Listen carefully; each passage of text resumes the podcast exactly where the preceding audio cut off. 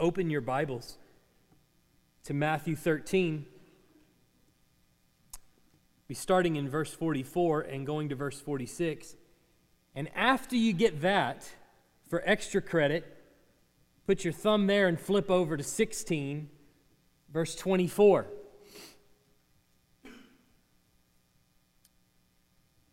and we'll be going from 24 to 28 there. So, two passages that we're mainly going to be considering this morning Matthew 13, 44 to 46, and 16, 24 to 28.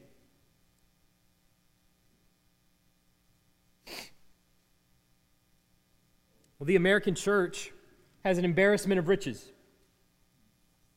We have religious freedom.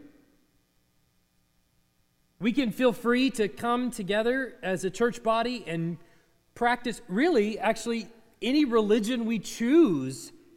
We could do that in this country and not be fearful of some sort of reprisal from our government. It's a privilege that few in this world have, and, and perhaps it's growing rarer, maybe even in this country, but nevertheless, we have it as American Christians. We have a wealth of Christian resources at our fingertips. As we speak, all the majority of doctrinally solid Christian book publishers are headquartered in this country.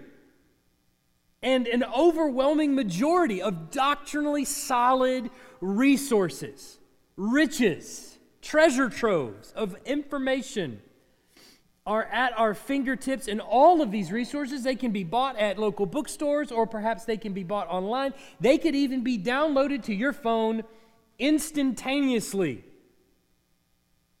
That's not to mention the fact that we've got a Bible in our own language. Whatever version of that Bible we really want, we've got it in our language. And We can access probably all of them on our phones. We have churches on every corner. And this is predominant, obviously, in the South. But if you're talking from a global perspective, even places up north have churches on every corner compared to what is available globally. There's even churches that cater towards particular likes and whims and fancies of Christians. Now, I'm not saying that's how you should look for a church at all. But I'm just saying that in our country, it is there. We have a wealth of access to theological training. I know people who are retired who got seminary degrees just to improve their quiet time. You may think that's crazy, but it's available to you. The average Baptist Sunday school attendee, not teacher, attendee, has more theological training than the average African pastor. We have countless resources, and yet many in our pews remain biblically illiterate. How is that possible? A regular attendee in church attends church two out of every five Sundays. According to a 2017 Barna study, 52% of practicing Christians strongly agree that the Bible teaches God helps those who help themselves. Now, statistically, half of you in here went, doesn't it?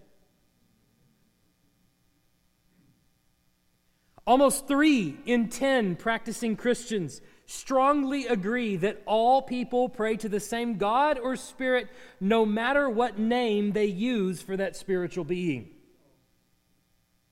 Three out of ten.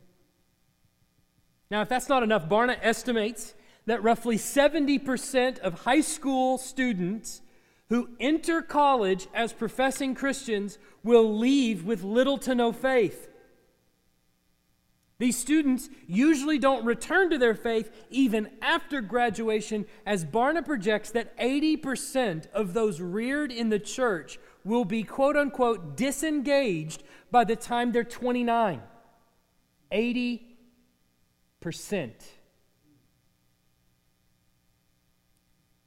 And I might add, just anecdotally, if I could maybe update Barna from just observation. How about that?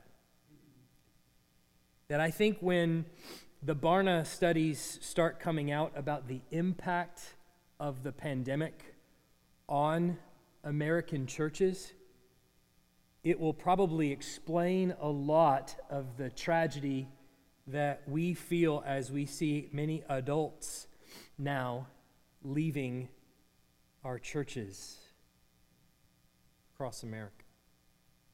So that raises the question with all the supposed advantages that we have in this country, why are so many so called Christians disappearing from churches?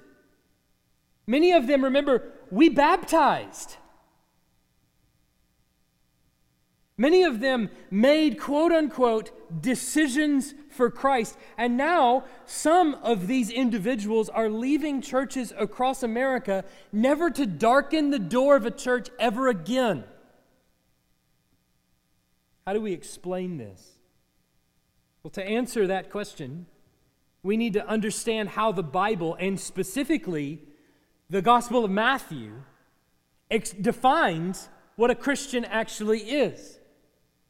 So, as I said, we've been summarizing the Gospel of Matthew, where we, before we had spent about three and a half years taking the Gospel of Matthew verse by verse and passage by passage. And now we're looking to take all of those things that Matthew has shown us and actually apply them both to our congregation and to us as individuals in our church. As we seek to apply all of those things taught in the book of Matthew, we need to understand what it means to be a Christian and how Matthew helps us to understand that much more clearly, which will then help us as a church body and us as individual Christians better define what our purpose is. Whether it be as we raise our children, as we engage our family members in the world around us, maybe as we engage our neighbors.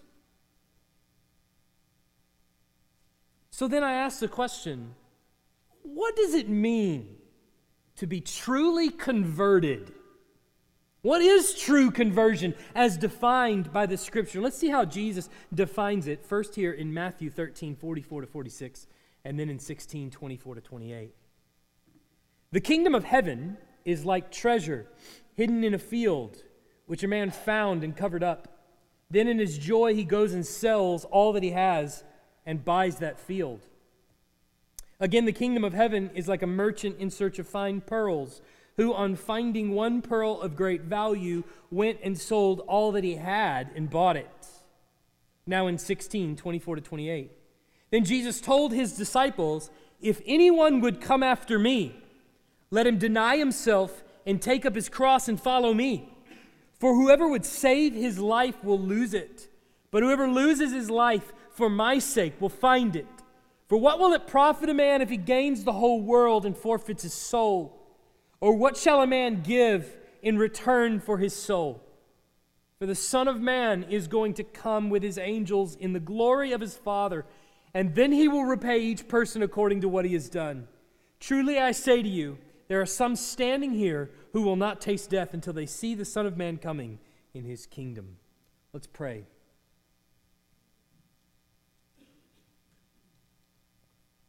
Heavenly Father, as we turn to consider your word, we need your help to understand.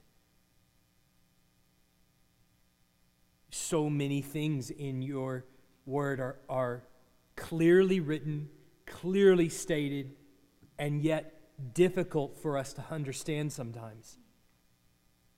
All of that lies inside our own hearts obstacles and impediments that keep us from seeing the truth of your word. And I pray that you would remove all of those now by your Spirit, that you would illuminate the text in front of us. Each one of us have different things that are going on in our lives that I can't possibly know the depths of, but you do. And so I pray that as it comes to the applying of your word to the lives of your people, that you would preach a sermon far better than I can. you would apply deep down into the deep crevices of our hearts so that we might see your word clearly and obey it joyfully. We pray these things in Jesus' name. Amen. Now, these two passages are two of the more pivotal passages in the entire Gospel of Matthew. They're, they're helpful in clarifying what Jesus is actually explaining to his disciples. And you'll remember that in the middle of this run in Matthew, especially in Matthew 13, but also in 16, and that whole section of Matthew, Jesus is really setting forward what it looks like to be one of his disciples. And he, he's clarifying for a host of people, it does not mean this and it does mean this, because he's got several people, many people, who are gathered around because they're seeing his miracles, they're watching him do all of these great things, and they're, they're hooked, they're ready. I, I want to follow but they don't yet clearly understand what it means to actually be a disciple.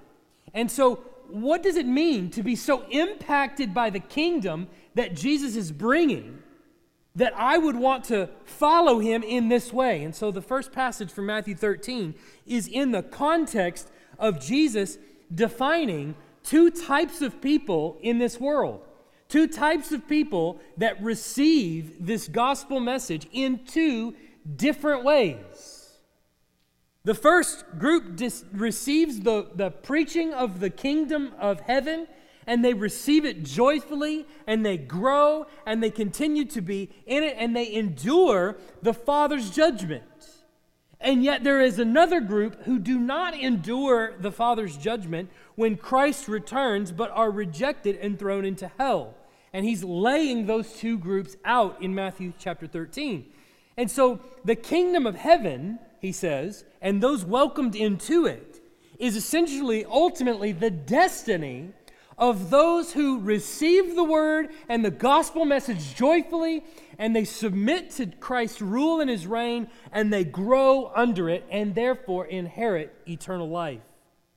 So in verse 44 of chapter 13, Jesus puts it out there pretty plainly so that we can understand. He says, the kingdom of heaven is like treasure hidden in a field, which man found and covered up and went and sold all that he had to buy the field. So this man finds his treasure, he covers it up immediately, and it says, in his joy, he is so excited about it that he runs off and he sells all that he has to buy the field. Now, the interpretation for this parable and the one about the pearls that follows right after it is not really as difficult as people often make it out to be. Because if you just keep reading in the Gospel of Matthew, Jesus actually encounters someone later on where he takes this parable and he just drops it in his lap. And it plays out right there in plain sight for everybody. There's this scene where a rich young man comes before Jesus and he asks him, What must I do to inherit eternal life? And it's in Matthew 19, verse 21 to 22, Jesus' response to him. He says to him, If you would be perfect, go sell what you possess and give to the poor, and you will have treasure in heaven. And come, follow me. When the young man heard this, he went away sorrowful for he had great possessions. Now, in the parable, it plays out a little differently because the man, in his joy over the treasure that he's found, goes and sells all that he has and possesses the treasure. In this one, the man is sorrowful because it doesn't turn out the same way that it does in the parable. So, the parable that Jesus tells after the treasure in the field is the one with the pearls. The merchant who is in search of fine pearls comes and he finds one of great value and again sells all that he has and to buy the pearl of great price. And we know that those two parables have the same interpretation, mainly because right there at the beginning of verse 45, what does Jesus say? Again, meaning, I told it to you once, now I'm going to tell you again. So we know that the two have the same interpretation. So the question is what happens to the person who is in unbelief? If we're to understand that the meaning of this parable is that someone stumbles upon this offer of salvation, which Jesus here calls the kingdom of heaven, he stumbles upon this offer of salvation, understands it in light of his sin. What, what does this person do? What is the response to someone who is truly converted, who hears the gospel message preached? What is their reaction?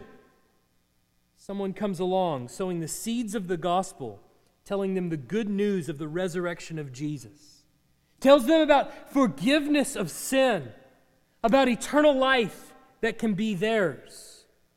What is it that they have found here in the dirt? How, how do we understand what this person is really thinking when they come upon that message of the gospel? When Jesus illustrates that these men find these treasures, either the treasure hidden in the dirt or the pearl in the merchant shop, they not only find forgiveness of sin, but they find reconciliation with the God of the universe, don't they? This is what they're hearing in the gospel message. You, sinner, you can be forgiven of your sin. You can be reconciled to the God of the universe. And in that, they hear a totally new way of living, a radical transformation that's being offered to them. They find a totally new way of thinking a set of values that kicks out the old values and brings in an entirely new set of values. They find, they find a transformation of their very nature. All of the things that they love and they value before have gone away. And you can see that in this man. What does he do? He goes and sells all that he has. Does he do it begrudgingly? That's not what he says. He says, in his joy, he goes and sells all that he has. Premise of all of this is simple. You and I aren't born inside the kingdom of God. You and I are born on the outside, looking in through the window of the kingdom of God. And we're seeing all of the people inside the kingdom of God who have received the message of the gospel this way joyfully. We're born looking in the window at them, receiving this joyfully. And maybe your testimony has been that as an adult, you came to a church service and you saw people singing songs or heard people singing songs that you didn't fully understand. And you looked around at the joy on their faces and you didn't totally understand that either. And you saw maybe the tears coming from their eyes as they sang these songs. And you thought to yourself, I don't understand why they're doing that. This is you being born on the outside of the kingdom of God, looking in at a group of people who are celebrating God's rule and his reign and submitting to King Jesus and saying all these things and reading from these scriptures that you don't really grasp. You're on the outside of the kingdom looking in. They're in there reconciled in their relationship to God. They're bowing before God. They're living by his rule and his reign. But by default, we are not born in that situation. We're born on the outside looking in. Before Christ, we are enemies of the state, you understand. If we were to b- breach the gates of the kingdom of heaven and walk in, we would be shot on sight, prosecuted for our sin, guilty before the judge and given the death penalty. But the miracle of salvation that these people have found in the dirt standing before them is that God, knowing that you and I could never walk into the gates of the kingdom of heaven on our own merit, we could never, ever stand. God, instead of leaving us in that position, sent his own son outside of the kingdom, out into the world, to go out into the domain of darkness where you and I live, and there suffer the wrath that you and I deserve. So that after this, after his death, his burial, his resurrection from the dead, you and I could be saved, redeemed, forgiven of all of our sin, and walk into the gates of the kingdom of heaven, not as condemned sinners, but as sons and daughters of the King. This is the gospel message. And what how is that received? By faith. By trust. That you walk into the kingdom of heaven not under your own merit, but strictly by what Christ has done for you. All of your righteous deeds, they could not be heaped up high enough to allow you to walk into the kingdom of heaven on your own merit. It's strictly by faith in his death on our behalf that we're able to go in, that you and I are not sentenced to death. So when the kingdom of heaven is rightly understood, when you understand where you stand on the outside of the gates as a condemned sinner, and you understand that it is by God's grace and mercy alone that you are able to be welcomed at his table as a son or daughter, it is strictly by the work of Christ on your behalf. When you grasp that, and when your eyes have been opened to actually see what it is that Christ has provided for you, you don't see it as just another trinket, but as a treasure in the dirt. You see it as a pearl on the shelf that apparently no one else has seen the value of that immediately all of the things in your life pale by comparison to possessing this treasure. It is the only thing of importance and permanence. Because in this and this alone do I have eternal life. If I had all the rest of this stuff and I didn't have that, I would die as a sinner condemned whether I was the richest man on earth or the poorest. What would it gain me if I forfeited my soul?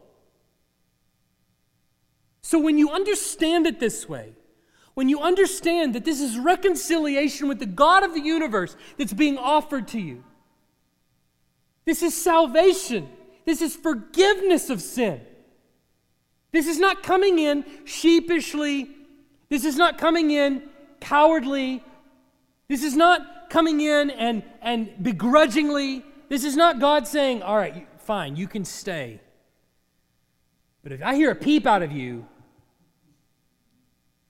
this is not that. This is being changed from enemy of the state to son or daughter with the God of the universe. When that is understood, then what happens is you understand the real value of what's being offered to you, and everything else pales by comparison. So, if that's what these men find, or these people in the parable find, what does Jesus say that a co- truly converted person does who truly finds this gift of eternal life? Well, first of all, he immediately understands that it's more valuable than all the other things in life that he could possess. And that if he lost everything else in life, but he gained this gift, it would be worth it. Paul says it this way in Philippians 3 7 and 8. But whatever gain I had, I counted as loss for the sake of Christ. Indeed, I count everything as loss because of the surpassing worth of knowing Christ Jesus, my Lord. You understand? You see, Paul and Jesus are speaking the same language about salvation. You get that? In Matthew 13, 44 to 46, Jesus is describing a person who is truly changed by the gospel. They've heard the good news of salvation uh, in Christ alone. And he says that, that one who has experienced true conversion sees the promise of eternal life as infinitely more valuable than anything that might hold them back from following Jesus. And then flash forward now to Philippians 3 7 and 8, where we have the testimony of Paul the Apostle. who was on the road to Damascus, having persecuted the church before and going to persecute the church now in Damascus, sees the Lord Jesus Christ. He's blinded on the road, and a few days later, he regains his sight and was baptized. Why was it that he left his previous life as a Pharisee and a persecutor of the church to follow Christ? He says here in Philippians 3 because he counted everything as loss by comparison to the surpassing worth of the treasure that he'd found in the field. Doesn't it seem as though Paul is describing his own conversion in the same way that Jesus is describing the conversion of someone in Matthew 13, 44 to 46, someone who is really his disciple? Yet some of us, when we read what Paul says here in Philippians, or maybe when we read Jesus in Matthew 13, it, it feels foreign to us. Maybe just a little bit foreign to us. Like maybe these two passages are describing professional Christianity.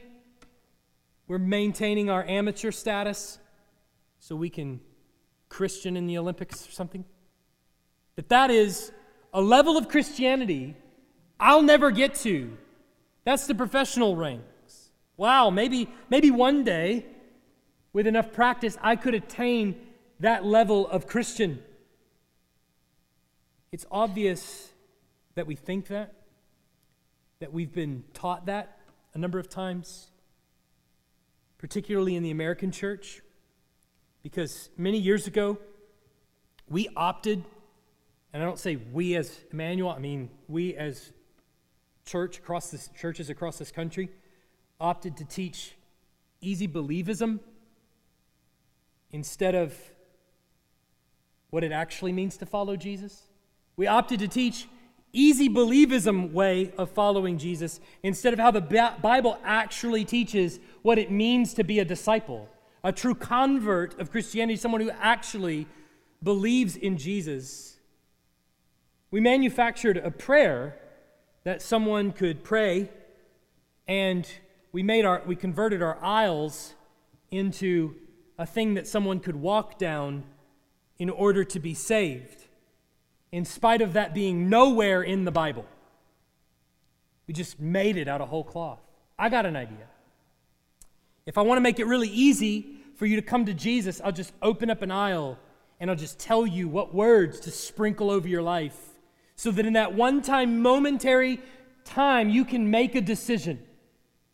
And to top it off, we would say about those who have done that and then left the church never to darken the door of the church ever again. Well, at least we know they're Christians and they'll be in heaven because I remember that one time when they prayed the prayer and walked the aisle. I remember that time when they made a decision.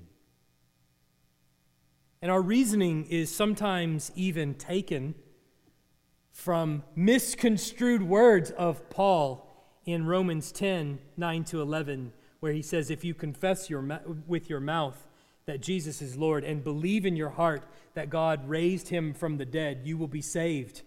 For with the heart one believes and is justified, and with the mouth one confesses and is saved. For the scripture says, Everyone who believes in him will not be put to shame. See, some will say, it's right there in the text of scripture.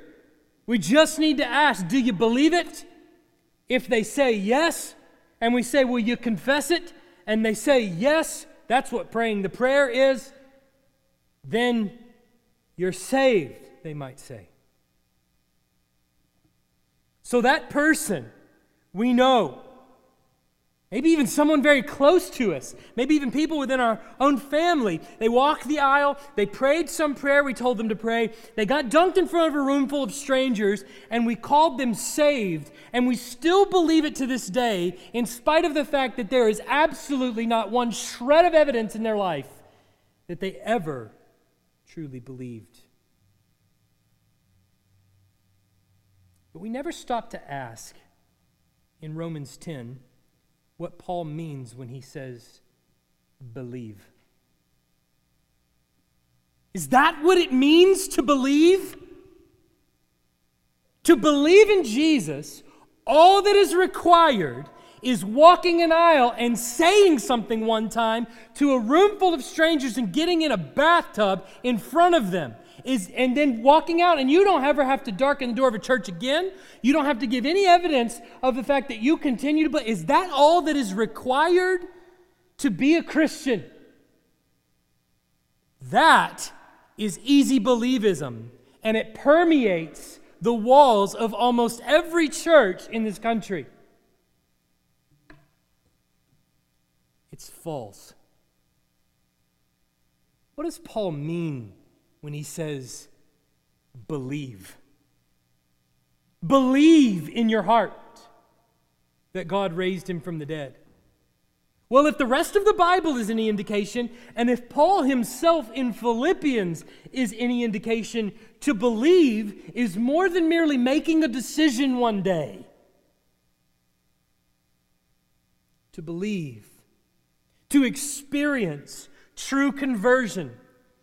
One's entire value system is completely upended to such an extent that all things that previously held value pale by comparison to what is gained in Jesus.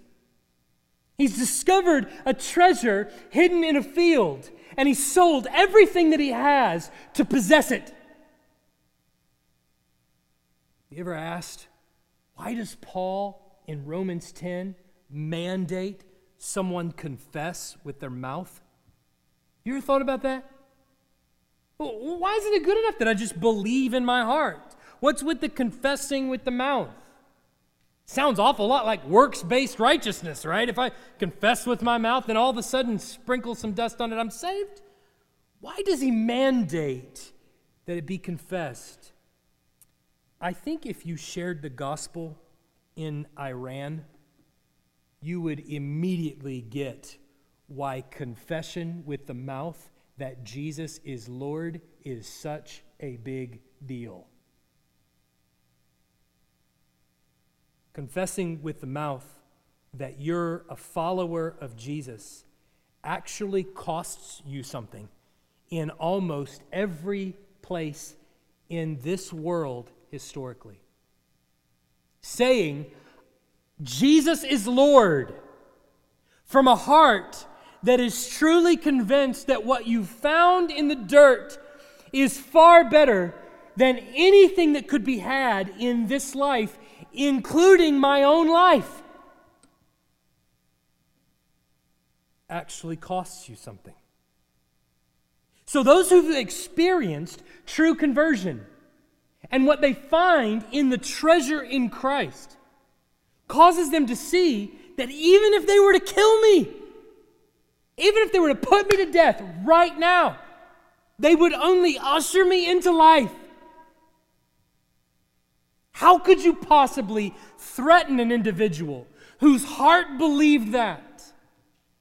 How could you possibly keep them quiet from saying Jesus is Lord, even under the most dire circumstances, even when they knew their own life was on the line, if they truly believed that death only ushered them into life?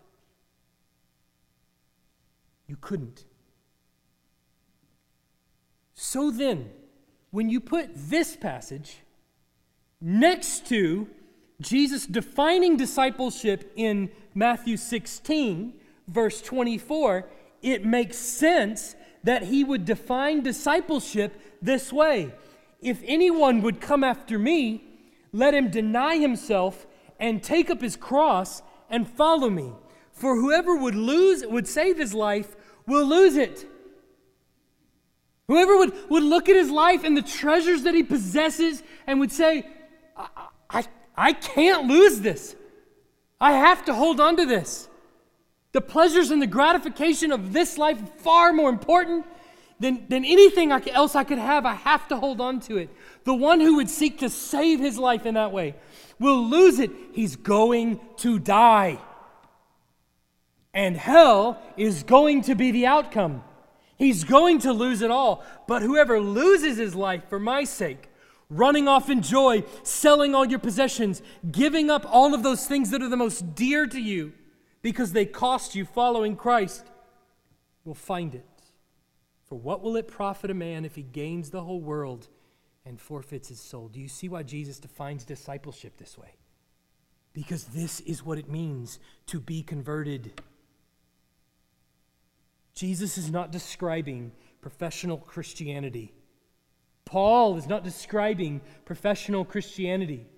They are laying out what it means to be a Christian, what it means to be genuinely converted. You will find adults, when we wrap our minds around that, that place the date of our salvation much later on in life when this became a reality for us. This is not professional Christianity. Paul comes to the point where he says, I count everything as loss. Everything in my life could disappear instantaneously. But if I had Christ, it would be worth it. He says just a couple of chapters earlier, another verse that often confuses us for me to live is Christ and to die is gain. For me to live is Christ, and to die is gain. Even the worth of his own life is only valued in relationship to what it means to do ministry on behalf of Christ now or to die and be with Christ later. That is what my life is worth right there. Ministry for Christ or living with Christ? So then I want to ask what happens in a church when we understand conversion this way? When corporately as a church, we embrace true biblical conversion as it's laid out here by Jesus or by Paul? Well, for one, genuine worship.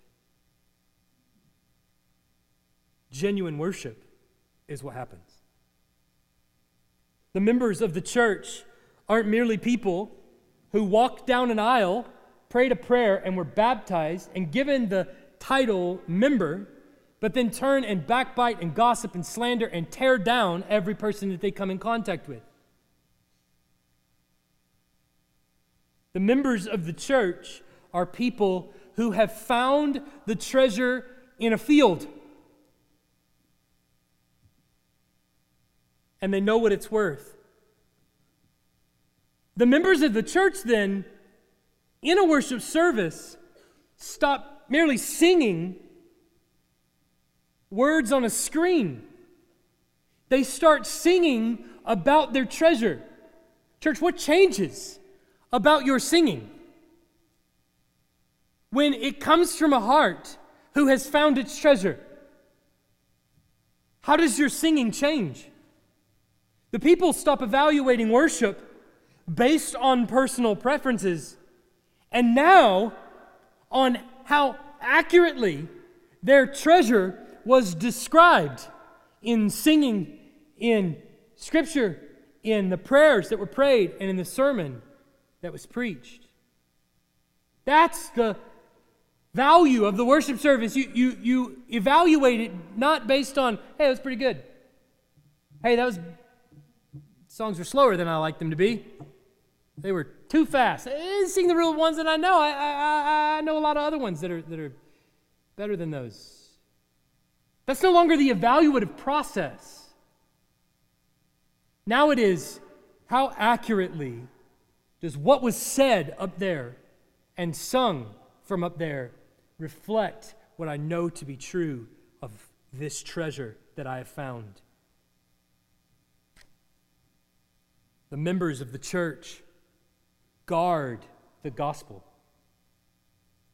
That's what is entrusted to you as members of the church, members of the body of Christ, those who have found the treasure in the dirt. You guard the gospel.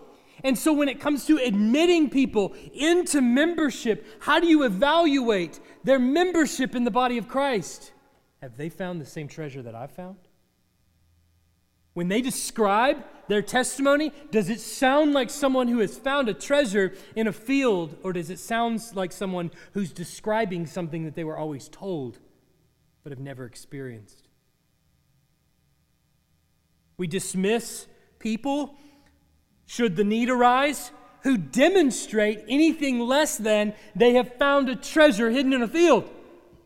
They have found a pearl of great value.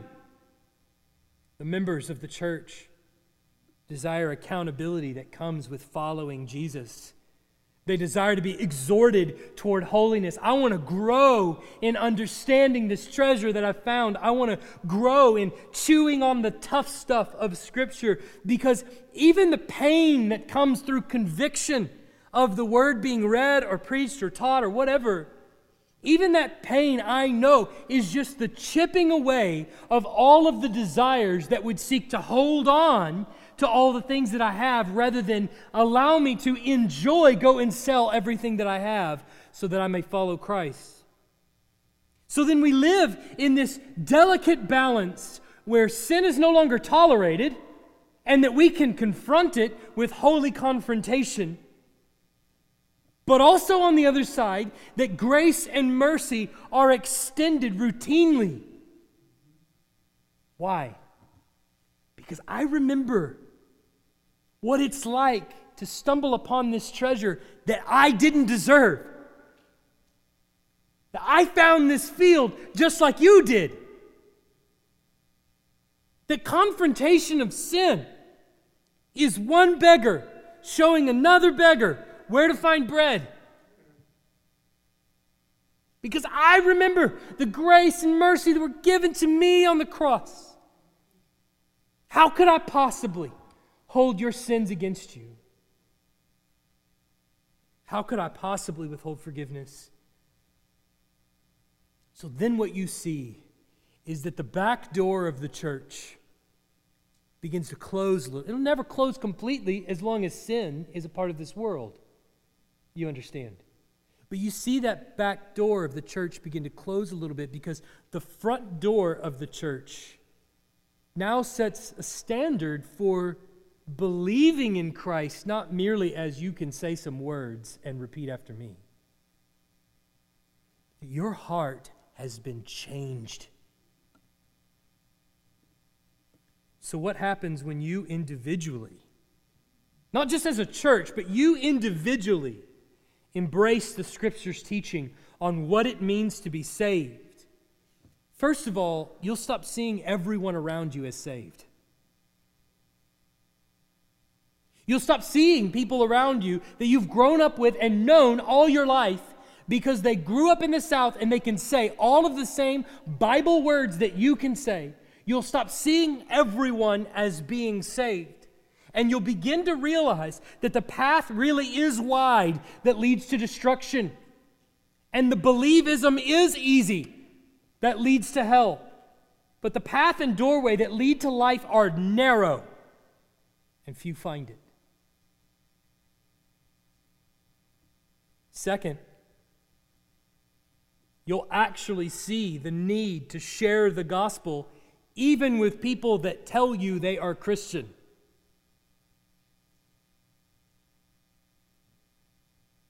If we know that it's not because you just walked an aisle or prayed a prayer, you'll realize that your mission field is probably very near to you. It's probably with people you already know, people in your own family, maybe even your sons and daughters. And you'll realize that your mission field is not simply out there, but it might be on the pew sitting next to you. Third, you'll stop setting the bar for salvation for your children as merely that they pray a prayer and ask Jesus into their heart, which is also nowhere found in Scripture.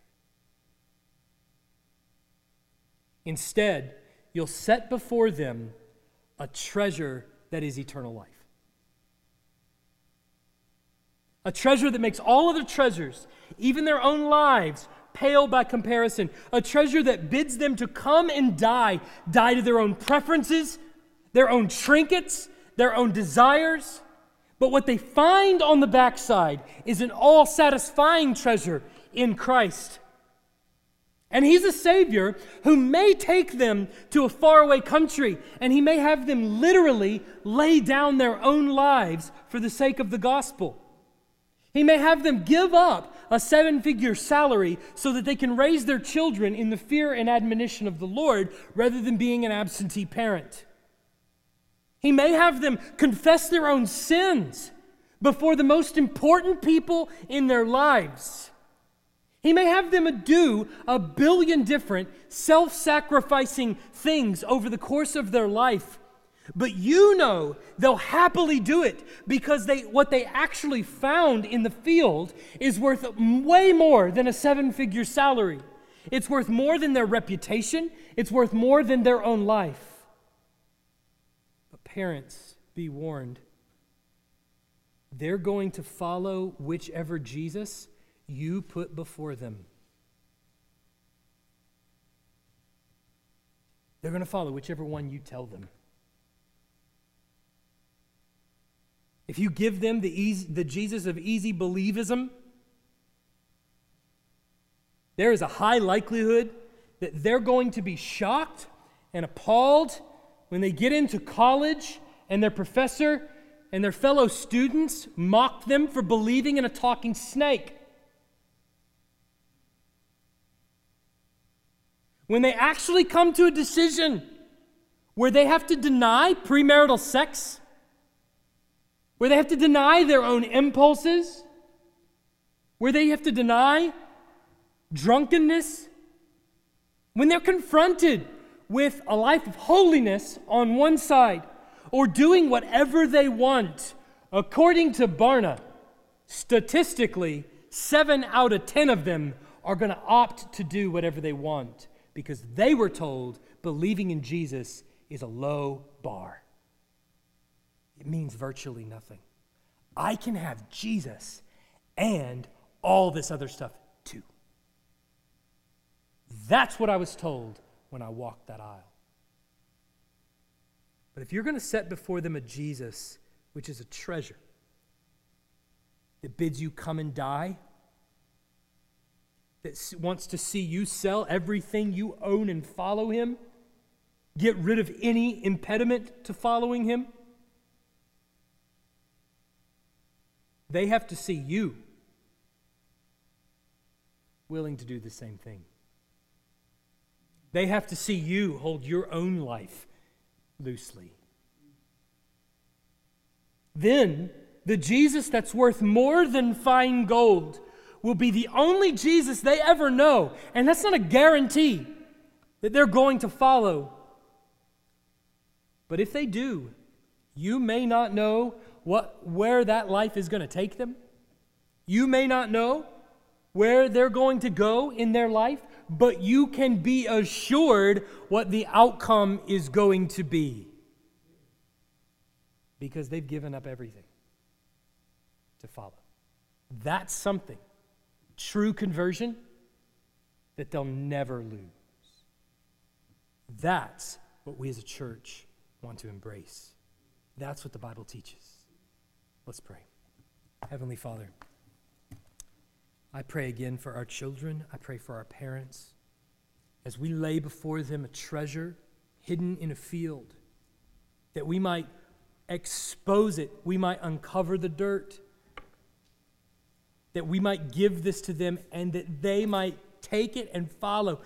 Lord, open the eyes of our children, open the eyes of my children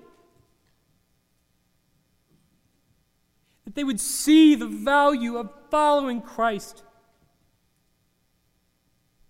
that they would see it lived out in their father, in their mother, that they would earnestly desire to have it for themselves. Father, avail yourself to them. When they pray, hear their prayers. When they cry out to you, answer them. Show them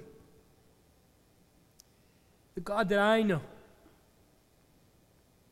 who is slow to anger and abounding in steadfast love, rich in mercy. May they see it in me. In Jesus' name.